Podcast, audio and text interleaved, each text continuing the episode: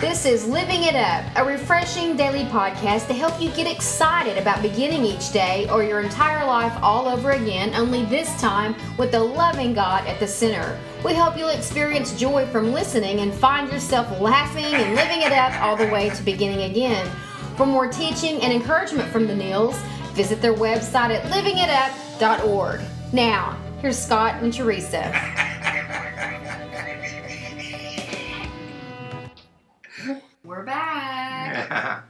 yeah, we would just pray you had a great weekend. And uh, well, let's start off with today's topic. Okay. Go ahead, honey. Be the unique original that God created you to be. Don't be a moderate imitation of somebody else. No way. You were not created to just fit in. You were created to stand out and be who you are. Well, that's right. And that comes from Psalms 139 14. It says, I will praise you, for I am fearful, fear, fearfully. I wish I could speak. I am fearfully and wonderfully made. Marvelous are your works, and that my soul knows very well. Wow. Mm-hmm. So, you know what? This is an awesome topic, like I was talking about. And, and, and, and really and truly, I mean, it's just awesome to know that God made each one of us unique.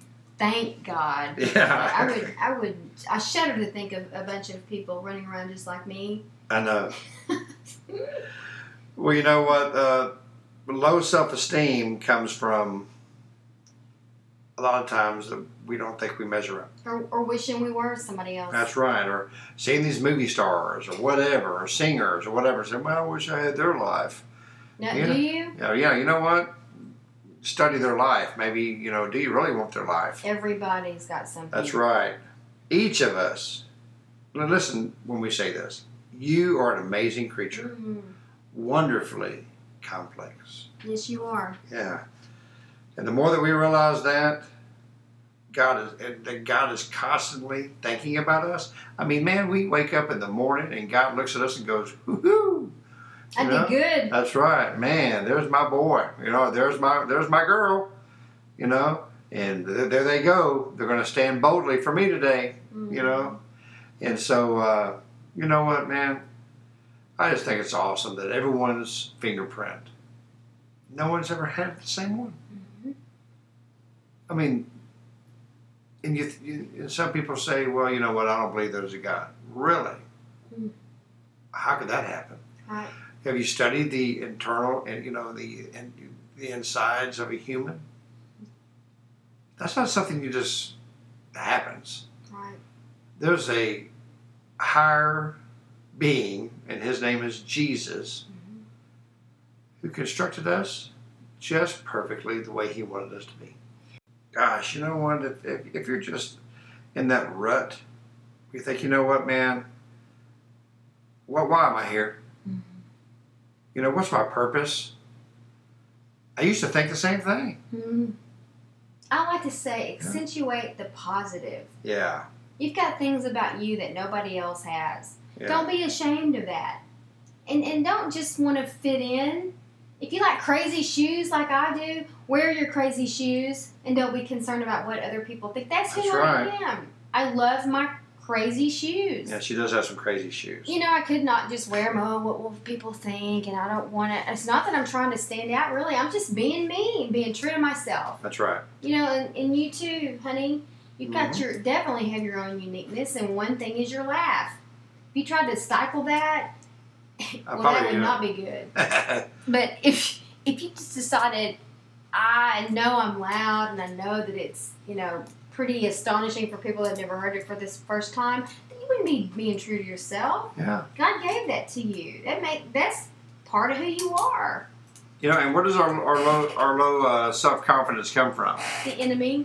Well, from- from the enemy, but you know, it's been taught. Well, that's true. I mean, one way or another, it's been taught to us over our life that we were no good. Yeah. Yeah. You Stop know, we- believing the lies. yeah, we began we began we began to believe it, Mhm. And we've fallen in maybe into various destructive methods to deal with that pain. Mm-hmm.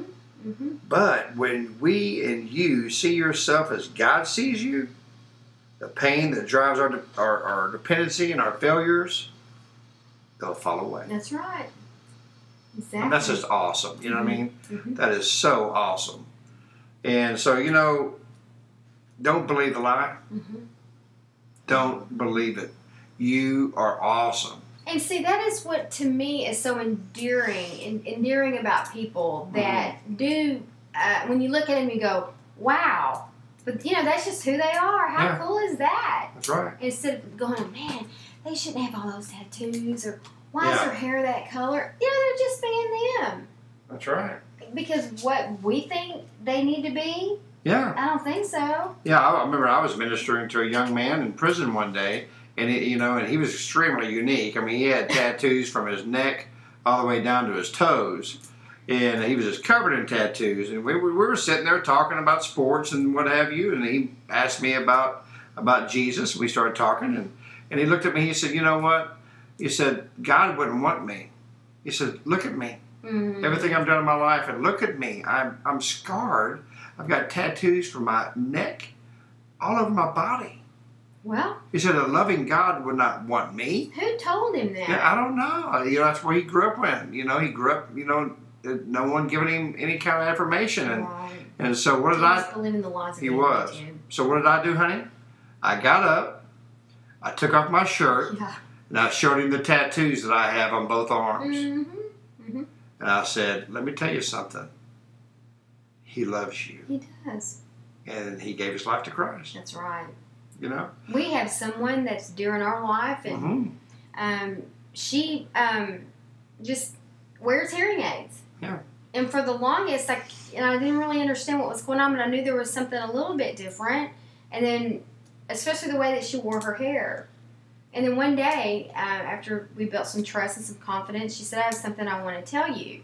And she put her hair behind her ears and said, "I wear hearing aids." And I'm like, "All right, cool. What what's going on with that?" And she explained to me what happened, Uh-huh. but she lived with so much shame from that because of how she ended up having hearing aids in the first place Yeah. was without going into that story it would take too too long um, as a child she didn't get the care that she needed when she was ill and so she's worn her hair in, in, in a way that really wasn't attractive to her either but it was just because she felt like if people knew that she wore hearing aids she would not be accepted she would be rejected Right.